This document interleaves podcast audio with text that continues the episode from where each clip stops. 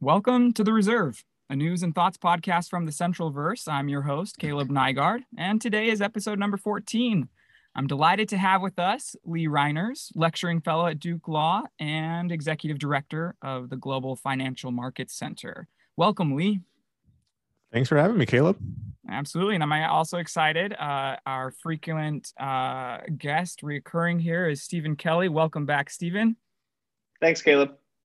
All right. Last week, uh, a big uh, a big report dropped from the president's working group on financial markets on a, on stable coins. It was widely expected.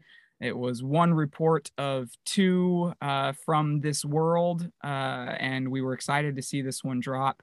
Uh, and there's been a lot of buzz and and a lot of action on it. And you two are uh, are leading voices in this. And so I'm really excited to, to be here and to, to be talking with both of you.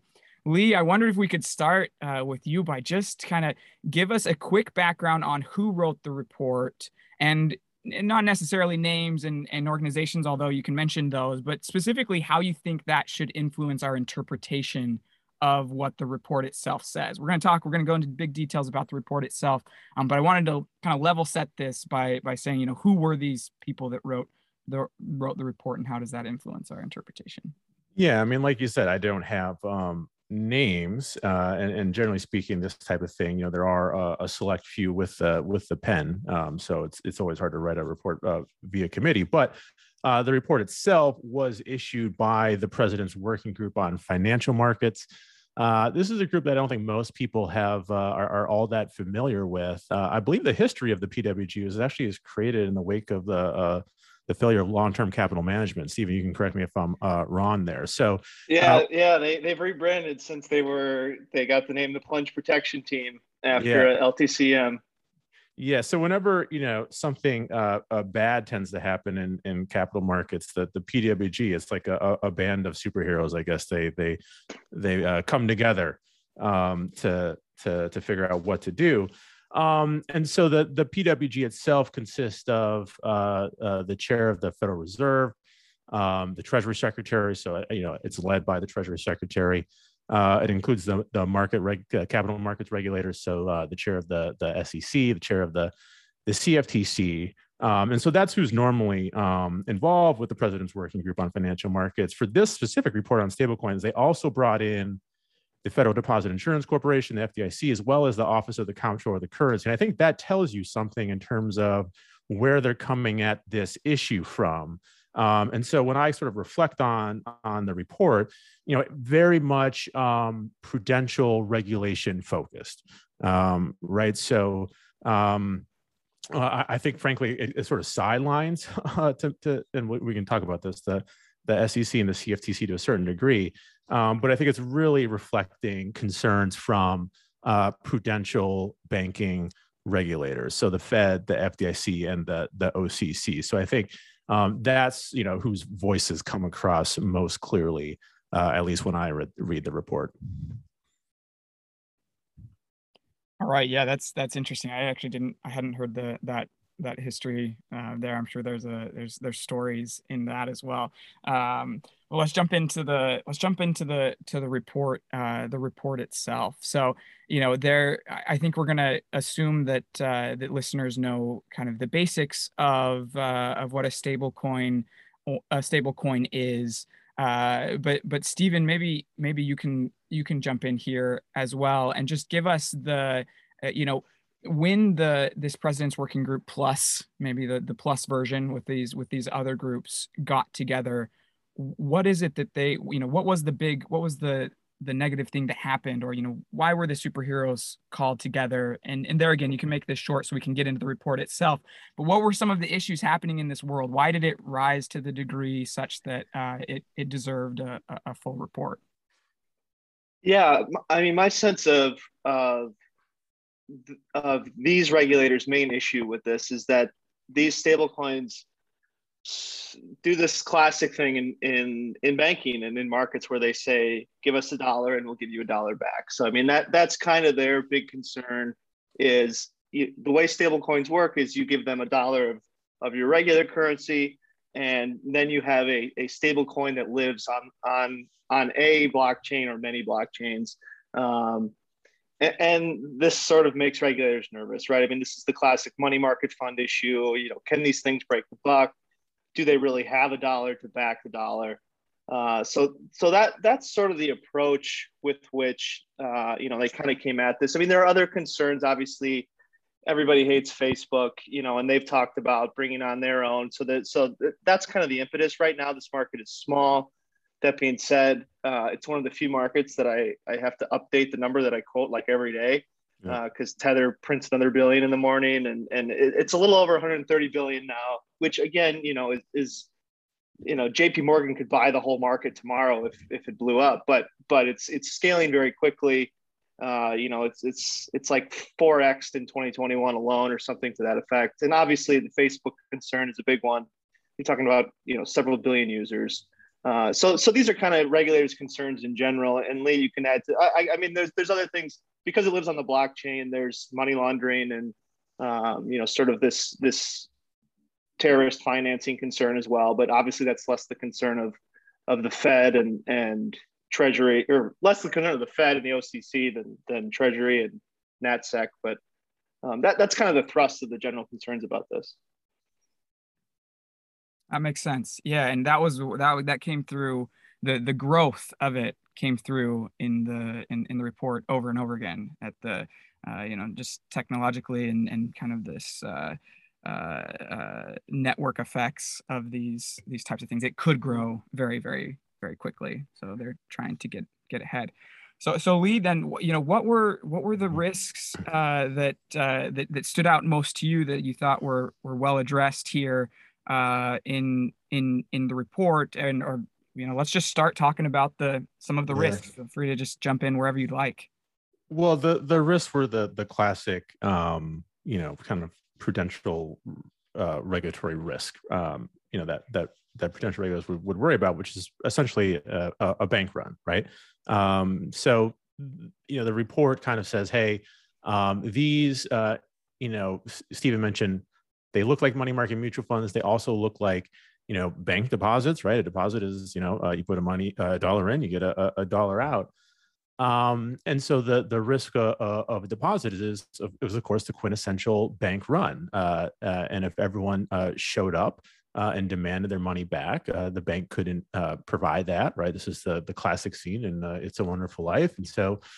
Um, you know, we have things like deposit insurance and and access to a lender of last resort at, at the Fed and, and, liquidity provision. So, you know, none of that exists uh, within the the world of, of stable coins. And so, uh, the concern is what is making these stable, uh, right? That's what the report focuses on. Um, what is you know in these res- reserves, and so the, the there's many different types of of stable coins uh, in terms of how they maintain the peg, right? And, and, generally speaking, most stable coins are, are pegged to the the U.S. dollar. Um, so the, this report focuses on um, essentially fiat backed stable coins. So Tether, uh, US dollar circle, uh, stable coins that hold a reserve of dollar denominated assets. Um, and, you know, we can get into kind of what, you know, constitute these assets and Tether's uh, uh, checkered uh, history. Um, but uh, in many cases, uh, the reserve is not as stable as uh, they would make it out to, to be the stablecoin issuer. Um, and so that's the that's the main concern here, which is uh, which is the run risk. Uh, if everyone wanted um, to redeem their their stable coin, uh, the stable coin issuer would have to sell assets from the reserve.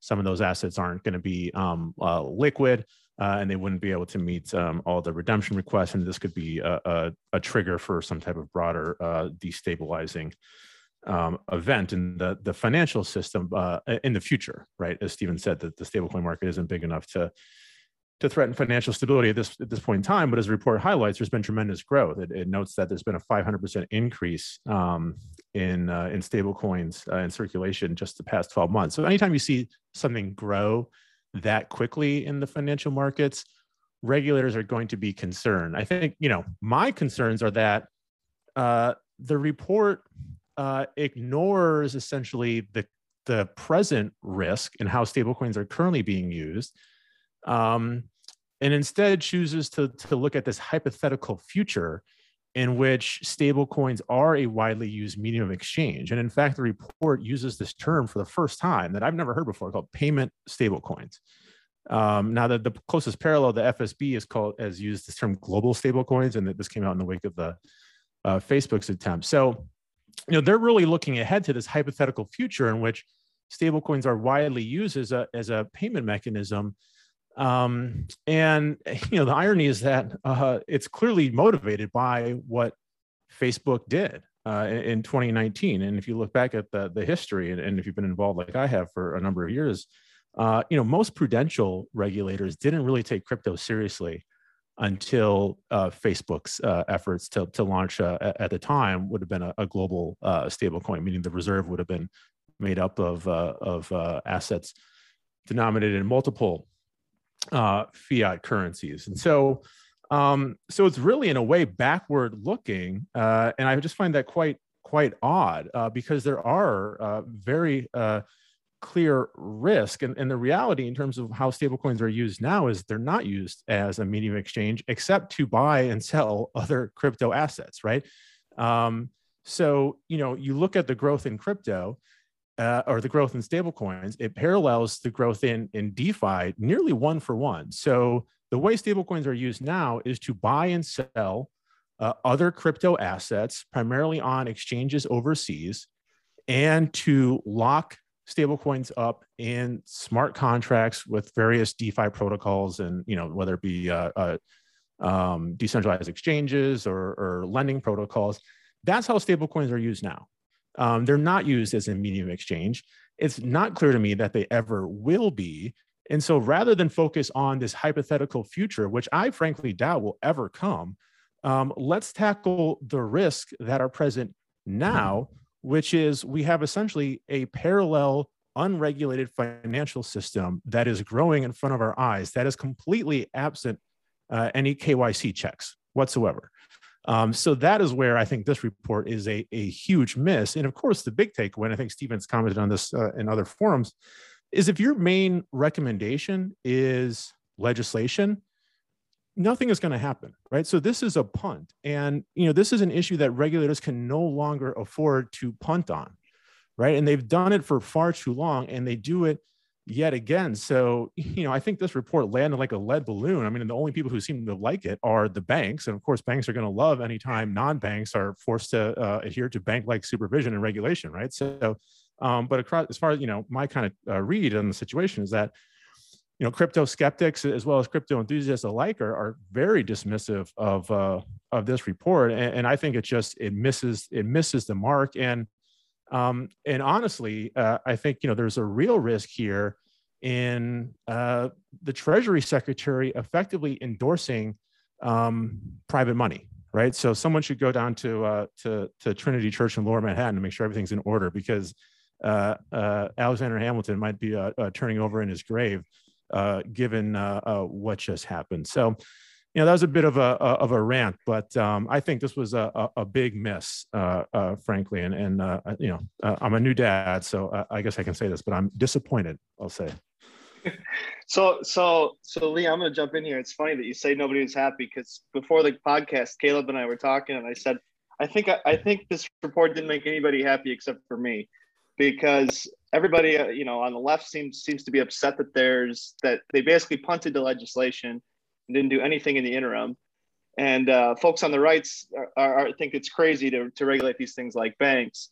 Um, so I, I, I mean, you talk about how there's, there's sort of this unregulated crypto economy, and I'm totally empathetic to, to the necessity of KYC and, and you know other AML restrictions, but I get a certain degree of comfort by the fact that this is only you know sort of it, it, sort of lives within the crypto sphere i mean we, we talk about what it's used for which is basically you know this sort of circular crypto economy.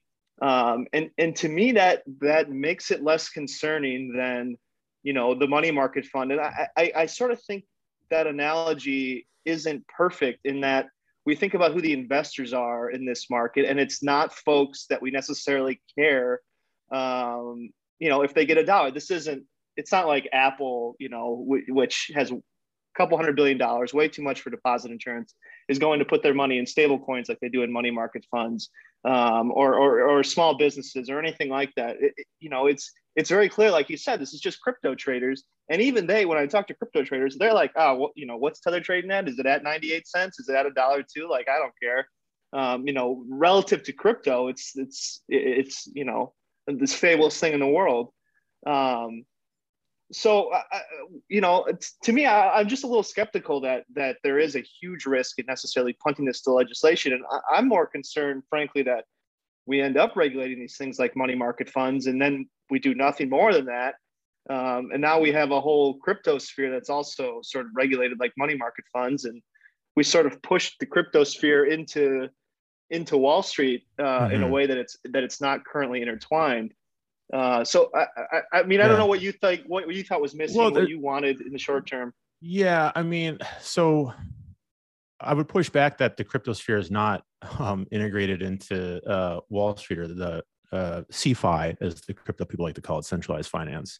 Um, you know, uh, the CFTC uh, uh, smashed that that barrier down uh, a number of years ago with uh, the uh, allowing Bitcoin futures to come to market. Now we have uh, an ETF uh, tracking uh, Bitcoin futures. So you know, God bless America. Um, you know, you have and you know, and people, and I go back to like you know economic principles here. Um, you know, crypto is considered a commodity, right, by the the CFTC. Um, so okay, commodity futures, commodity ETFs, uh, they make sense, right? I don't want to have to hold a barrel of oil, right? Um, crypto is very all I have to do is just keep track of my private key, right? An alphanumeric string of, characters, you know. So that hey, you know, hey it's I, easier said than done. There's I there's a lot of multimillionaires out yeah, there that. Uh, you know. yeah, it's well, you know, you have to then you know write it on a piece of paper, chop that piece of paper up into multiple pieces, deposit each piece of paper in a safety deposit box at a guess what a bank, uh, and that's literally if you read uh, uh, uh, Bitcoin billionaires, the Ben Mezrich book about the Winklevoss twins. That's what they did when they got into crypto. Anyway, so um, you know, so the, I, this crypto just defies logic in a, a, lot of different ways. You know, I've never seen anything where uh, the gap between rhetoric and reality is wider, um, uh, frankly. And so I, am one that looks at the reality of, of the situation. Um, you know, and the reality is that uh, regulators, market regulators, have tools uh, at their disposal that they can already uh, uh, use. Uh, and so I think that is kind of um, what what concerns me most about this report. I mean, you know, the, some of the language in there was was I thought was kind of concerning. I mean, uh, I'm quoting here. It, it says if a well-designed and appropriately regulated stable, it says if well-designed and appropriately regulated, stablecoins can support faster, more efficient, and more inclusive payments options. I mean, that is a, an endorsement, frankly, of stablecoins or what stablecoins could be uh, and it ignores how stablecoins are currently being uh, used. And so, if you are Gary Gensler and you are thinking of taking some type of enforcement action against a stablecoin issuer, this kind of uh, handcuffs you to a certain extent, right? Because it's effectively, like I said, the Treasury Secretary um, uh, uh, blessing uh, stablecoins. And so, um, you know, but I hear what you're saying, Steven, and I'm not necessarily convinced either that classifying uh, stablecoins as uh, investment companies, whether it be money market mutual funds or some other form, it, it really uh, gets at the problem. I've, you know, but my main concern is keeping crypto, including stablecoins, out of the banking system mm-hmm. because it has infiltrated Wall Street. It has infiltrated investment banking. You know, you're starting to see, um, you know, some um, uh, investment banks, you know, have crypto trading desks. Uh, but it's it's largely stayed out of at least the national banking system. Now, Brian Brooks, former acting comptroller, you know, did everything he could within his power to to, to change that, and, and he rolled out the red carpet for for uh, crypto and, and stable coins. But but by and large, it's remained outside of the national bank system, and I think that is uh, uh, good. And and I think uh, regulators should do everything within their power to keep crypto um, out of the banking uh, system. I mean, keep in mind this is a, a an asset that's based off of nothing, right? There's no intrinsic uh, value there. The only reason people are buying this stuff is because they think they can sell it for a higher price in the future, which is the very definition of a, of a bubble. So, um, so you know, and this is the RAIN recommendation is the exact opposite, bringing into the banking system. Let's you know import crypto's problems into the banking system, um, which to me is just a huge mistake. So I, you know, one they punted by recommending Congress take action, and two, I don't even support um, that action. So what would I, you know, what would I do? Right. That's kind of what you're back to your question, Steven. So I think there's a pretty uh, solid argument to be made that um, that Section 21 of Glass Steagall, which is still on the books, applies here, which prevents non-banks from accepting deposits. Uh, right. So uh, that's sort of step one. Um, I think you can enforce that. Uh, you can say that these are effectively illegal um, deposits. Uh, step two, you could have the OCC issue interpretive guidance, just like they did under Brooks, but you know it'd be the opposite, where you say national banks, you are not permitted to deposit to hold and deposit stablecoin reserves. Right, we're not going to let this into the banking sector. Um, and uh, and then you and then you know the market regulators, be it the SEC, you know, I you know I don't think it, it, it's a bad thing to to classify Tether or, or some other stable coins if they meet the criterion as uh, money market mutual funds or or investment companies. But to me, the main priority should be to keep it out of the banking sector um, because then it's then it's game over, um, right? And you've seen this time and time again. I mean, just look at you know derivatives, uh, uh, uh you know, in the OCC's uh, decisions, um, which have been well documented by you know Saule Omarova and others uh, in the, the 90s and 2000s around um, you know banks trading in derivatives. So um, that's kind of where I where I come at this from, and and, uh, and and you know I think some people on the right are also supportive of, of not forcing these things into the banking system either. That um, it allows innovation to flourish, but you know let's treat them as they currently are, right? Let's not try to regulate them as they hypothetically could be. Um, and, and and so I think that's why they kind of missed the mark here. Yeah, so so much good stuff to unpack there. And, and and, just to clarify, when I say I don't want to push these things into Wall Street, I, I do mean the money markets um, I, you're absolutely right that it's totally totally infected.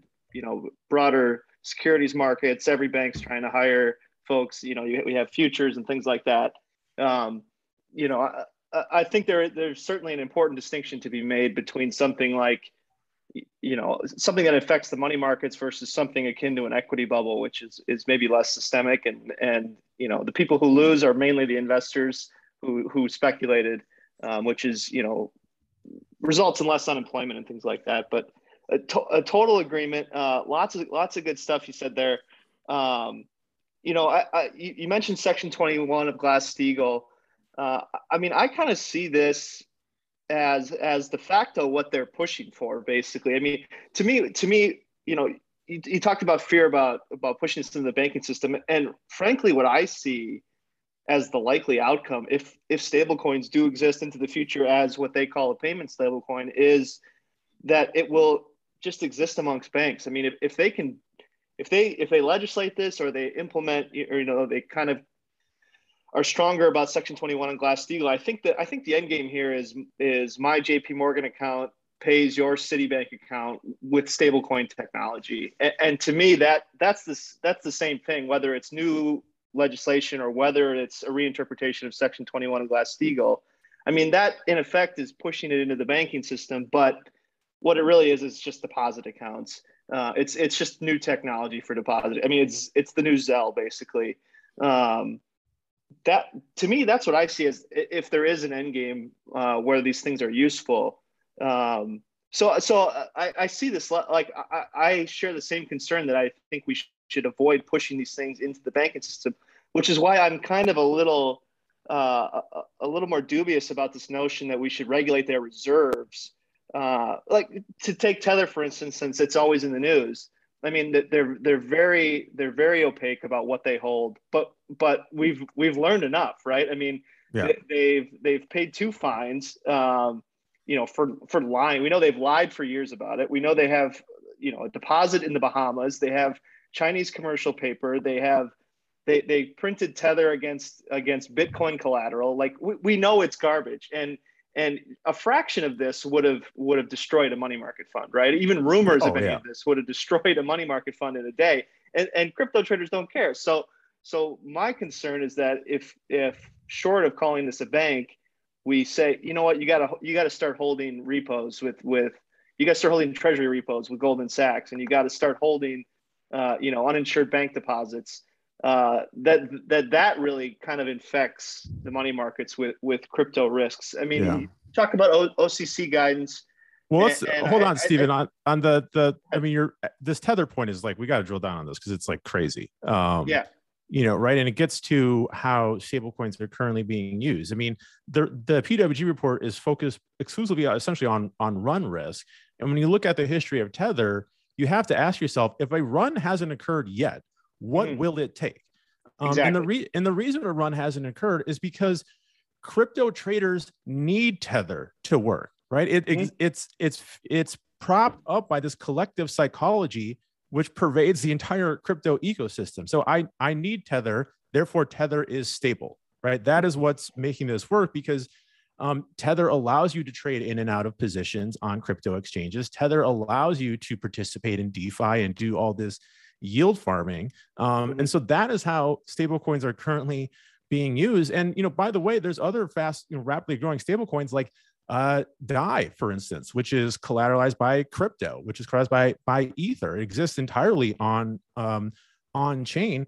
This report says nothing about how you should regulate DAI or what you should do with DAI. Mm-hmm. So, you know, we're witnessing the growth, like I said earlier, of a uh, completely unregulated, uh, uh, no KYC financial system that is current that is being fueled exclusively by stable coins. And you know the report acknowledges essentially that that's currently the practice and it says but that's not what we're focused on.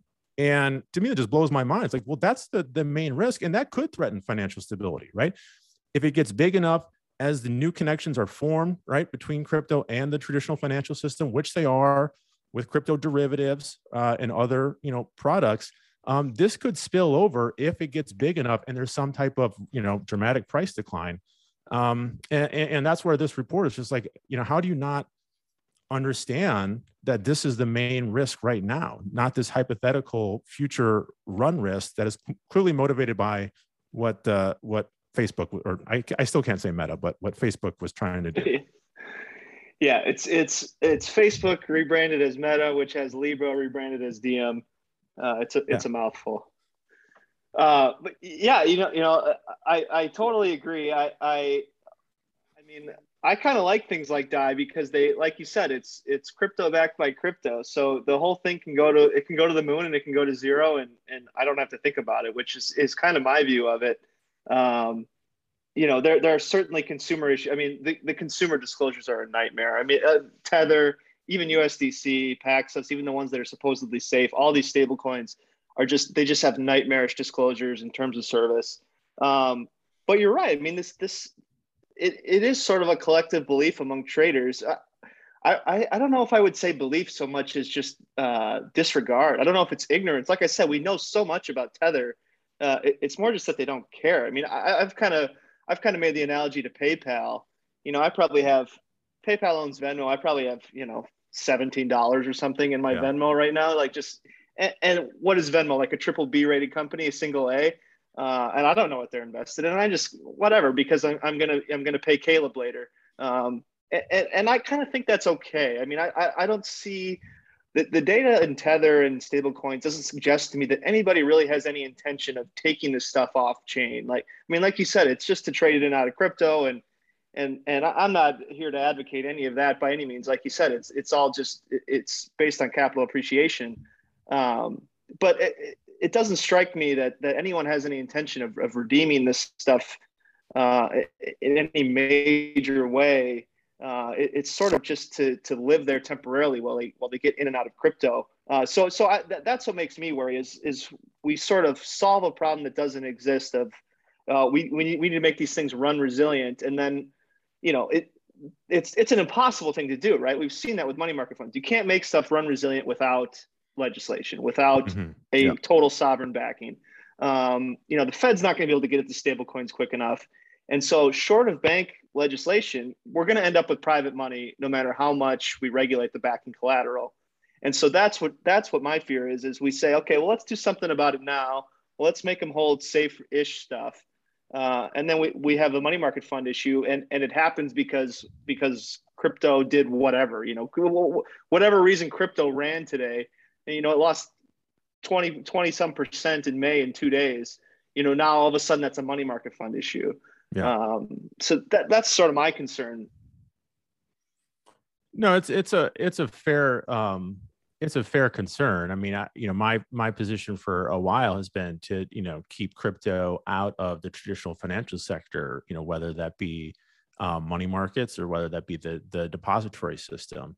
Um, you know, I think we've kind of lost on the, money markets uh, a piece, or mm-hmm. or, go, or going to to lose. I, I, certainly think it's probably inevitable that we're going to have a uh, an ETF that that tracks uh, uh, underlying um, physical Bitcoin. I, I, hate to use that term because it's a it's you know it's like an oxymoron. Like it's it's a digital asset. When you you know, but uh, you know, um, but that holds you know actual uh, uh, Bitcoin. Um, you know, and that's going to open it up to a whole host of uh, you know pension funds, other institutional investors, um, and then we're you know off to the races there. So um, you know, but let's try to keep it out of the the banking uh, sector. Now, mm. certain states are obviously, you know, states are, are the laboratories of democracy. Uh, if you're, you know, if I if I'm being generous, or you know that they you know race to the bottom, if I'm, uh, is another way to to look at it. Um, you know, but uh, that still hinges, of course, on the Federal Reserve granting you know master accounts to some of these new state depository institutions. So, for instance, in Wyoming, the legislature there created a new type of bank charter called uh, a special purpose depository institution charter, um, which is exclusively for uh, you know firms that are in the crypto industry. Um, fully reserved, so the requirement is that it be fully uh, fully reserved. They're not allowed to engage in fractional reserve banking, so they can't lend on uh, their deposits, and because of that, they don't have to get FDIC insurance. They're not considered a bank uh, a bank for the bank holding company purposes. So they're not subject to Federal Reserve supervision. So the only one who would supervise them would be the Wyoming division of banks. Um, and they would be able to facilitate, you know, crypto to fiat and vice versa payments, you know, which is really the the holy grail, right, for a lot of these these crypto firms, um, because at the end of the day, you know, most people are still, you know, converting crypto into to fiat, um, and so you need a banking relationship to to make that happen. And if they're able to get access, if these SPDI charter recipients are able to get access to the Fed's uh, payment system, um, you know, then we see another, you know, another sort of crack will have occurred in the in the mm. separation here. Um, and, and you know, and so that's a live issue. That's a live debate. Uh, that uh, uh, there's two uh, Kraken Bank and Avanti Financial are two um, SPDI recipients that are awaiting uh, the Kansas City Fed's review of their master account application. So um, I would like to see the Fed be more forceful that um, that it's not going to happen. Um, you're not going to you're not going to get that. Um, and back to you know legislation, I don't think that they even need it. I mean, you know, going back to a bit of crypto history here, people forget that the OCC attempted to roll out a fintech charter back in 2016 under a Democratic appointed comptroller, under uh, Tom Curry, right? And his uh, his chief counsel uh, was uh, was Amy Friend, who was a, a leading uh, drafter of the the Dodd Frank uh, bill when she was working for Senator Dodd. Um, so this was not by any means like a you know conservative um, creation. Um, and they got sued by the states, uh, and they actually had to stop that uh, that charter because uh, New York State sued them. Now that was a different type of charter than what the, the PWG report is recommending, and we should make clear that they're saying that this um, that they need to be uh, chartered as the depository institutions, right? They need to have FDIC um, insurance. Well, that original uh, 2016 fintech charter um, was for non-depository, so it'd probably be of interest mostly to um, peer-to-peer lenders or you know otherwise known as marketplace lenders um, and i think that was the concern from states is that you know people would use this charter to bypass state usury laws you know anti-predatory lending laws um, but nonetheless i think it points to the fact that they don't need legislation right to um, to issue the charter that they're envisioning that they can go ahead and do it on their own and i think they're just snake bit by the litigation that occurred um, after that but i think in this case they probably wouldn't um, receive the pushback that they did receive from the states because the concerns are different. And the states, I think, were, were again concerned that this was not, um, you know, this was going to apply to, to non-depositories, that you're going to open up the, um, you know, access to the banking system for for folks who don't deserve it because they're not accepting deposits. So, you know, there's a long history here um, that uh, that was essentially ignored in the uh, the the PWG report. So, you know not only did they punt, but you know what they're asking for, they have the authority to do on their own, in my opinion. Yeah, yeah, and uh, they they did ignore the OCC guidance too, and you mentioned that earlier, and they they they could have said more there. It's pretty strict, um, you know, to take for for a national bank to take a stablecoin's reserves, they have to have total visibility into the stablecoin, which to, strikes me as a non-starter. I don't see any stablecoin really signing up for that. Maybe USDC, um, but yeah, I mean, they could have just they could have totally axed it, and I and I think that history, you know, shouldn't have been ignored either. That they could have really severed a connection there between you know these these sort of dubious reserves in, in the banking system. And, I, am sorry, Kaleb. We're, Lee and I are, are, are being stable coins and crypto ourselves and yeah. self reinforcing each other. We you can jump in with another question. Uh, obviously, we'll go all day here. Well, there's one final point. Sorry, I'm uh, I'm uh, taking over again, Kaleb. But you know the the the point around wallets shouldn't be ignored, you know, either because you know think mm. about what. Let's just take a step step back and think of what you know stable coins allow people to do, right? So, um, I can hold a hundred thousand dollars, right, or ten thousand dollars in a PayPal account or you know in a bank account at Bank of America, but only after I've passed through, you know, various due diligence, know your customer processes, right? That's not the case with stablecoins. I can hold $100,000 worth of Tether or USDC without having to provide any identifying information whatsoever to either Tether or Circle or the owners of any you know stablecoin platform, right? Because you know crypto allows for self custody of of uh, of your assets. Um, you know, so the only people who have to identify themselves are those who want to convert stablecoins back into actual dollars at an exchange, or who want to um, you know access the stablecoin issuer directly, right? um, I don't know how this, even if they're successful in getting this piece of legislation, I don't know how that problem is solved. Um, so you you make these stablecoin issuers become banks, but then once they issue these stablecoins, my understanding is that they, people would still be able to self custody it. Um, so essentially, you'd be granting bank accounts to people who have to do nothing in terms of um, identity. Um, and so that's where they they kind of you know have this uh, additional language around wallet providers and hosted wallet providers and you know that some regulator uh, they don't name who would hmm. also have the authority to write rules governing these wallet providers which are just like tech companies you know so i don't even know how this would work mechanically. Like there's a lot of just questions that i have mm-hmm. um, that i don't understand you know that would really need to be fleshed out in a very detailed and comprehensive way and i just don't frankly you know trust that congress would get these answers right. It's going to rear its head if if with the fed's report too. The fed i mean we've been waiting. The Fed was supposed to issue in September uh, a report on its central bank digital currency, but all that's going to come up. I mean, how the central bank digital currency can live in individual wallets, uh, you know, how it can be interoperable across multiple blockchains in a way that's yeah. useful. I mean, that's that's Tether's big advantage too, is that it can live on so many blockchains, and uh, you know, all the yeah, all these questions remain unanswered one of the uh, by and by the way, I I am here to bring you to, and I am now just an audience member listening in, and this has been awesome. The uh, there there was another. I think something that hasn't been brought up is the kind of the the if the legislation recommendation was a punt, was the recommendation that FSOC get involved kind of a lateral? What was the what was the what did you guys make of that? It seemed like a message to themselves mostly, uh, and I you know it's a, it's obviously a slight difference in makeup, but uh, but yeah, what did you make of make of FSOC's role uh, in or the shout out to FSOC in the report? Yeah, I mean we've seen FSOC be used as a, a punt and in uh, multiple uh, uh, occasions, right? Um, oh well, FSOC will review this. Um, you know, I, I think in this context, it's, it's probably a hedge, right? So um, if stablecoins continue to grow and Congress doesn't pass the recommended legislation, um, then FSOC can designate either you know certain stablecoin issuers as uh, systemically important financial market utilities, SIFMUs, or um, uh, certain activities as systemically important important payment clearing and, and settlement activities, which would bring um, enhanced supervision probably by the the Federal Reserve. And again, I don't even know how that would work in practice, frankly. If they if they go the PCS route um, uh, and don't actually designate an entity, I don't even know what that would would mean, um, frankly, from a day to day supervisory um, standpoint. So, you know, I viewed it as a hedge. I don't think it's likely given the limited size. Now, you know, I, again, like you know, Facebook Libra looms large over this whole thing, especially the section around um, you know, competition, right?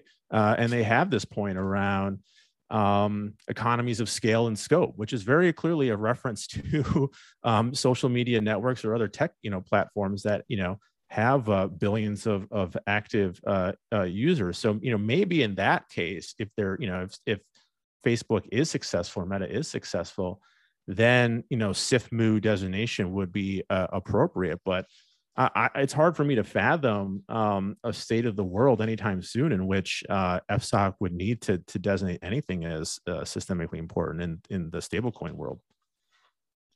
Yeah, total agreement for me. It's it's tricky. I mean, like the options that Lee lays out. I mean, the, the FSOC can go can go the activities based route, um, which basically, I mean, nothing's going to happen there. I mean, what is, uh, they're not going to call the Tether's bank supervisor in the Bahamas and say, hey, you know, we just issued a report that says, you know, that we're, we're advising you to look closer at this.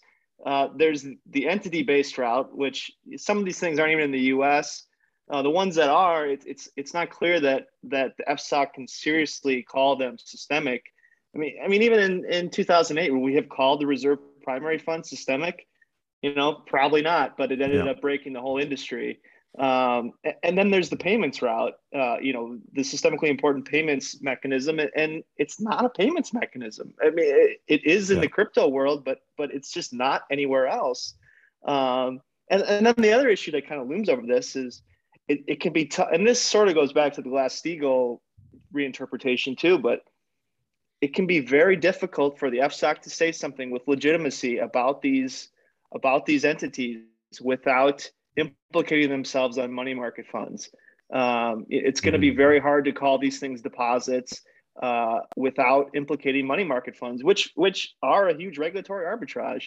Uh, so so I think that's going to slow walk this thing. You know, everyone's talking about about crypto lobbyists, uh, but there, it may be the case that we need to worry about about fund lobbyists too, about the money market fund complex, because they don't want to get roped into this uh, themselves, and, and, and that's a way more established lobby. Yeah, that's a, I mean that's a, a, great point, and I totally agree there. You know, and the the thing about the activities based approach is like you know it's kind of like a misnomer, right? Because uh, all it means is that FSOC is making recommendations to member agencies that then they have the discretion to implement or not, and then we're back at square one. It's like, well, why don't we just then let each agency regulate these things, you know, given their existing legal mandates. You know, right? Like the, the person who's made the most sense on all this to me is, is Gary Gensler, right? And I think it's telling because he's someone who has studied this um, intensively prior to to coming, you know, back into to government service. And I found it so amusing that uh, you know crypto enthusiasts were were very excited when he got tapped to be the next SEC chair because like oh he studies crypto he gets it um, he you know he's he's gonna love us and and and uh, and have light touch regulations. Like, listen, I study this thing too from a dispassionate standpoint, and I agree completely with everything he's done. Right, like I think it's all you know, generally speaking, crap. There's a lot of hype. Um, there's no there there. Um, mm-hmm. so uh, you know, so he, you know, so he's called stable coins the casino chips at the casino, right? Um, that's exactly what they are. Now, what's concerning to me is, you know, you're starting to see, and, and this is a continuation from, you know, uh, uh, under the Trump administration, some turf battles between the CFTC uh, and uh, the SEC, and that never ends well. Okay, um, because you know it allows the industry to to exploit that, um, uh, right? And you know, a few weeks ago, you had uh, the CFTC for the first time ever classify a stablecoin Tether um, as a commodity. Um, so what does that mean now for the SEC's ability um, to take an enforcement action against Tether for being an unregistered investment company? You know, can is it? I don't think it's possible for something to be both a commodity and an, and an investment company. And, and what's interesting actually is uh, Commissioner Stump at the CFTC uh, issued a concurring opinion. This is very rare, you know. So you know, the, the whole commission it was a, a unanimous vote right? They approved this enforcement action against Tether and, and Bitfinex, and they're owned by the same entity. Um, but Commissioner Stump issues this concurring opinion where she says, well, I'm concerned about the message this sends around what the CFTC actually does when it comes to regulating stable coins and, um, and crypto in, in general. Um, people might actually think that, um, you know, these things are supervised, right, uh, on a day-to-day basis, meaning there's people coming in sort of kicking the, the tires. Um, which is a very bizarre kind of logic. So that means you shouldn't take any action. Like I'm not, I'm not sure here, but um, yeah, I mean, you're so you're seeing these these turf battles, you know, play out. You know, Gary Gensler has said, you know, he thinks most uh, crypto, most tokens are, are securities. You know, very few classify as commodities. You know, uh, uh, acting chair of the CFTC, you know, Russ Behnam recently testified that you know he thinks his agency should be you know running point when it comes to to crypto. So this is not you know good news for anyone who cares about um, you know financial stability uh, consumer protection, um, right? Because we've seen this story play out before, and it never ends well. And you know, I think you know I'll end here, which is, uh, unfortunately, I think it's going to take some type of crisis to drive meaningful regulation in the the crypto sphere. Uh, you know, historically, that's what it's taken for for you know you look at you know major pieces of regulation, um, you know both banking and capital markets historically put in place after some type of crisis. And so once the proverbial you know widows and orphans um, are hurt, you know they're going to go to their congressman. They're going to go to their senator and they're going to say what are you going to do about this? What are you going to do to fix this? Um, and and then we'll see meaningful regulation and the question is well what will it look like then? I'm going to agree. I'm just going to add one caveat. I think the other possible impetus could be meaningful progress from facebook because that seems to be the only bipartisan issue left is that congress hates facebook uh, so that that might prompt some regulation yeah, so this is going to be this is going to be important uh, stuff, and we either may get something big on on on one side before we get something on the other side. Uh, before I guess before we wrap it up, were there any other uh, takeaways that that we that we didn't get to, or things that you're you're looking forward to, um, or uh, you know things that uh, that do? And then I'll have I'll have one question to kind of end it after that anything else in the report that we didn't get to? Not in their report, but but Kaleb, you and Steven both referenced a, a pending uh, report from the Federal Reserve around central bank digital currency. Uh, you know, my understanding is that it's it's due any any day now. Um, you know, based upon some of the messages that you've heard from um, Fed officials, you know, various Fed governors, I, I, don't expect them to embrace this, right? I mean, so you know, Governor Quarles, um, I think Governor uh, Waller, um, uh, Steven, correct me if I'm wrong, has, has has sort of said, I don't, you know, this is kind of a solution in search of a problem here. Um, Governor Brainard has uh, been more receptive, I think, to the idea and is, is very motivated by what what China is doing. Um, you know, but I always come back to like, what what is the problem that we're trying to solve for? Right? And I think this applies to to stable coins as well because we we've become so fixated on the like the object, which is like crypto, you know, blockchain, you know, decentralized. Um, you know, and, and crypto people are are very quick to point out, and rightfully so, that you know we have a very um, slow and antiquated payment system uh, in the in the U.S. Right? We do not have real time payments. Um, and that does impose an economic cost that's primarily borne by lower income uh, Americans. I mean, there's plenty of research, and Aaron Klein at Brookings has documented this brilliantly. Um, so it needs to be it needs to be fixed. I say I don't think crypto is going to solve it. I don't think blockchain, uh, uh, especially um, uh, permissionless uh, blockchains, um, solve this problem because the settlement is just too slow. Um, but let's get real time payments, and I think you know let's get FedNow sooner. Right, there's a project on, underway to to get real time gross settlement. Um, there's other steps that can be taken. They could just you know operate 24 seven. Um, but I think once we actually get to real time payments, a lot of the motivations behind you know uh, stable coins and, and, cbdc will fall um, to the wayside in my opinion and you look at global innovations that have actually promoted financial inclusion real-time payments um, most successfully they don't use blockchain they don't rely on crypto crypto so m-pesa in kenya for instance right alipay wechat pay qr code based right don't use blockchain and, and crypto so um, you know so crypto, CBDC, stablecoins aren't the solutions to what ails us. Um, the solutions are at hand. And I think the Fed should be motivated to get this stuff across the finish line as soon as they can before um, you know crypto implodes and possibly takes down the the rest of the financial system that's that's a that's a perfect place to to to close although i do i would be remiss if i didn't add one question uh, about the uh, the uh, fed nomination uh, deal going on right now with with Biden look actively uh, interviewing for for positions, um, and it's not just the chair, but now there are are multiple you know openings. I guess the question is is how much.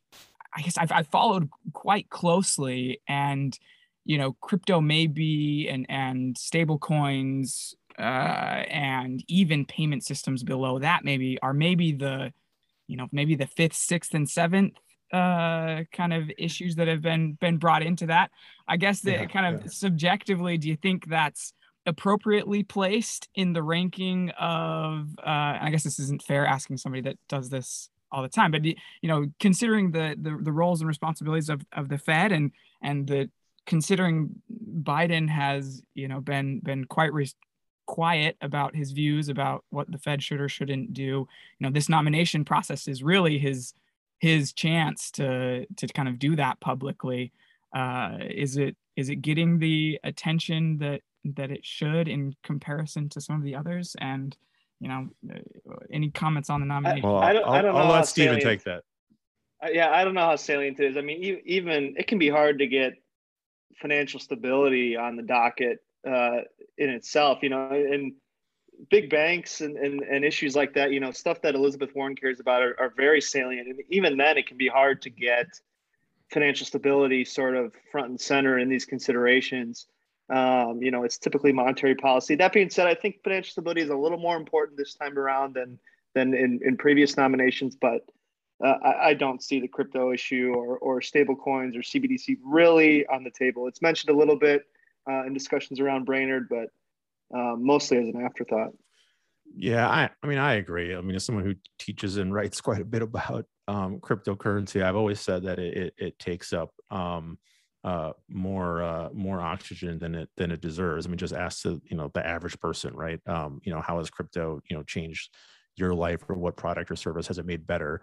Um, yeah. And the answer is none, right? Um, so um, it hasn't really meaningfully changed uh, uh, anything. So I don't I don't think it should be um, a priority if you're um, President Biden, but I do think you know, and he has enough vacancies now with the, the pending um, um uh, resignation of, of, Governor Quarles to appoint someone uh, to to the board that does have a more technical um, perspective that has experience in in payments. I mean, I think that is um, valuable. You know, I used to work at the Federal Reserve Bank of New York. You know, when I was there um, you know, the first vice president, so the this kind of second in command, um, you know, was not an economist. And it was is Michael Strine. I think he was like prior to to you know coming to the New York Fed was a chief operating officer of the University of Virginia. And at first I thought, well, that's kind of very odd. You know, like when we want an economist? But then once you're there and you realize all the different functions that the Fed performs, particularly the New York Fed, you know, when it comes to payments, you know, supervision, um, you know, the actual provision of money, um, you need someone with an operations uh, uh, background. Um, and so I, I, think it would certainly um, uh, warrant consideration if you're, you're President Biden and his uh, economic team to, to get someone who um, has experience uh, in, in the payment system, has technical chops, uh, and can really drive some of this work forward because it is critical that we get to real-time payments uh, in this country. Um, it is hurting our, our economic growth. And of course, at the end of the day, that's what the Fed cares about, right? And that, and that being said, if you look at the list, you know, you go on PredictIt and see who's trading at at least a cent for any of these Fed roles. The the the only, I mean, the people with great payments experience are Powell and Brainard. I mean, just at, just in their time at the Fed, have done tons of great work on payments. Nobody else, you know, you know, Gary Gensler's great on on crypto and things like that, but nobody else kind of in this Fed discussion really has the background that that and Brainard had. So even though it may not be a priority in the decision, it, it's certainly underlying it, and, and the, the talent is there at least amongst the top two candidates. And that is exactly what I was the the, the ending that I was looking for. Uh, because I think that this, uh, I think that's a that's a little bit of new blood uh, into this uh, nomination story that, that keeps getting uh, uh, delayed and delayed and delayed. Maybe we'll get that Fed report after the nomination decision is made. maybe, maybe, there's plenty of salt in the uh, in, in the in the water there already. So uh, we'll wrap it up there. Uh, Lee is on Twitter at Lee Reiners. Steven is at Steven Kelly, and I'm at Kaleb Nygaard. Uh, until next time, thanks for listening.